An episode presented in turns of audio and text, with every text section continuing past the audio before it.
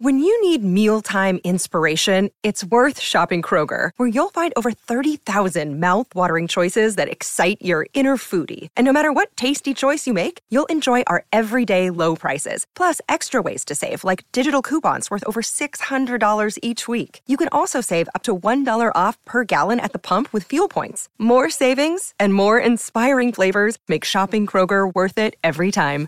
Kroger, fresh for everyone. Fuel restrictions apply. Gli effetti con un rialzo dei tassi di interesse da parte della BCE. La Finanza Amichevole, il podcast che semplifica il concetto ostico della finanza per renderlo alla portata di tutti, curato e realizzato da Alessandro Fatichi.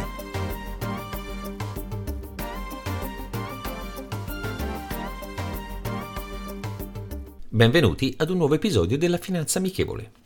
Torniamo sul tema dei tassi di interesse. Questa settimana la Banca Centrale Europea ha annunciato il rialzo di 0,75 punti dei tassi di interesse, il secondo dopo quello di luglio, il più alto in termini di aumento da quando esiste l'euro. Aumento atteso e previsto, collegato sempre al problema legato all'aumento dell'inflazione. Il Presidente della Banca Centrale Europea ha comunicato che le previsioni di crescita del PIL nei paesi dell'Unione sono state riviste al ribasso al 3,1%, una crescita sotto l'1% nel 2023 e una ripresa nel 2024 intorno al 2%.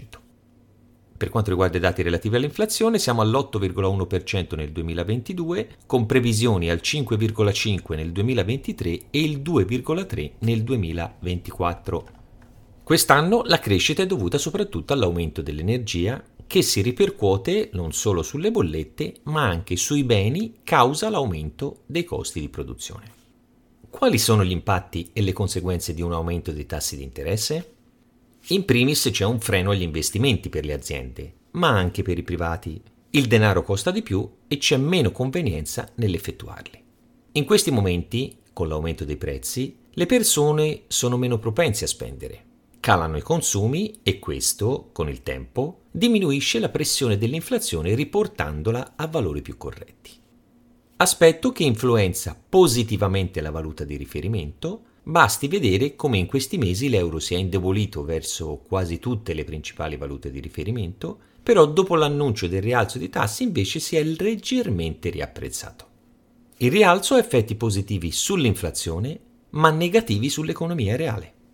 Rialzare i tassi significa che avremo un maggiore interesse da pagare sui prestiti e sui mutui a tasso fisso di nuova erogazione, cioè i finanziamenti che verranno accesi da ora in avanti.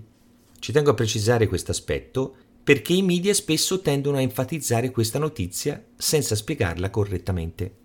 Non aumentano i finanziamenti che abbiamo già se sono a tasso fisso, ma solo quelli a tasso variabile quindi solo per le persone che hanno un mutuo a tasso variabile legato all'Euribor, ma che in questi ultimi anni hanno potuto anche beneficiare di tassi molto bassi vicini a zero. L'aumento dell'inflazione comporta anche un aumento dei canoni di locazione. La rivalutazione del costo degli affitti è generalmente collegato all'indice FOI, cioè l'indice dei prezzi al consumo per le famiglie di operai e impiegati. In questo momento, con il rialzo in atto, i contratti legati a questo parametro subiranno importanti rialzi al loro canone.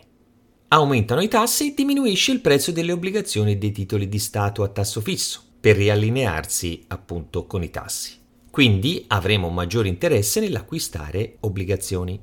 Questo però incide negativamente sugli stati e sulle società che emettono nuovi prestiti obbligazionari, dovendo pagare più interessi a chi acquista molto su quegli stati, come l'Italia, che hanno un debito pubblico elevato. Pagando più interessi, il debito pubblico aumenta. Dobbiamo dire che lo scudo antispread varato a luglio dalla BCE va incontro agli stati con un debito pubblico elevato, ma dobbiamo meritarlo rispettando alcuni criteri, che sono non essere sottoposti a procedura per avere un disavanzo eccessivo a livello fiscale, non essere sottoposti a squilibri eccessivi a livello macroeconomico. Il debito pubblico deve essere sostenibile, valutazione che viene fatta dalla BCE, dalla Commissione europea, dal MES, che è il meccanismo europeo di stabilità, e dal Fondo monetario internazionale. Infine, rispettare gli impegni con il PNRR, cioè il Piano nazionale di ripresa e resilienza, e la Commissione europea.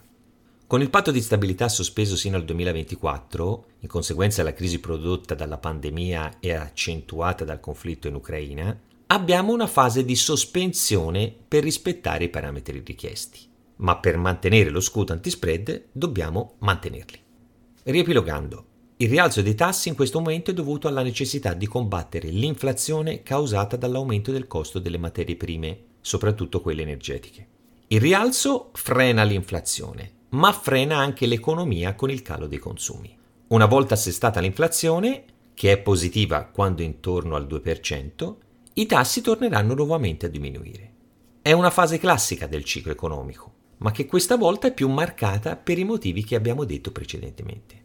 Fare qualsiasi previsione è decisamente difficile, però probabilmente il valore del 2% di inflazione che la Banca Centrale Europea aveva previsto come riferimento credo sarà comunque un po' più alto nei prossimi anni. La citazione di oggi è la seguente. Non c'è niente di più rischioso della percezione diffusa che non esista alcun rischio. Howard Marks. Rendiamo la finanza amichevole, vi aspetto. Potete ascoltare questo podcast sulle principali piattaforme disponibili.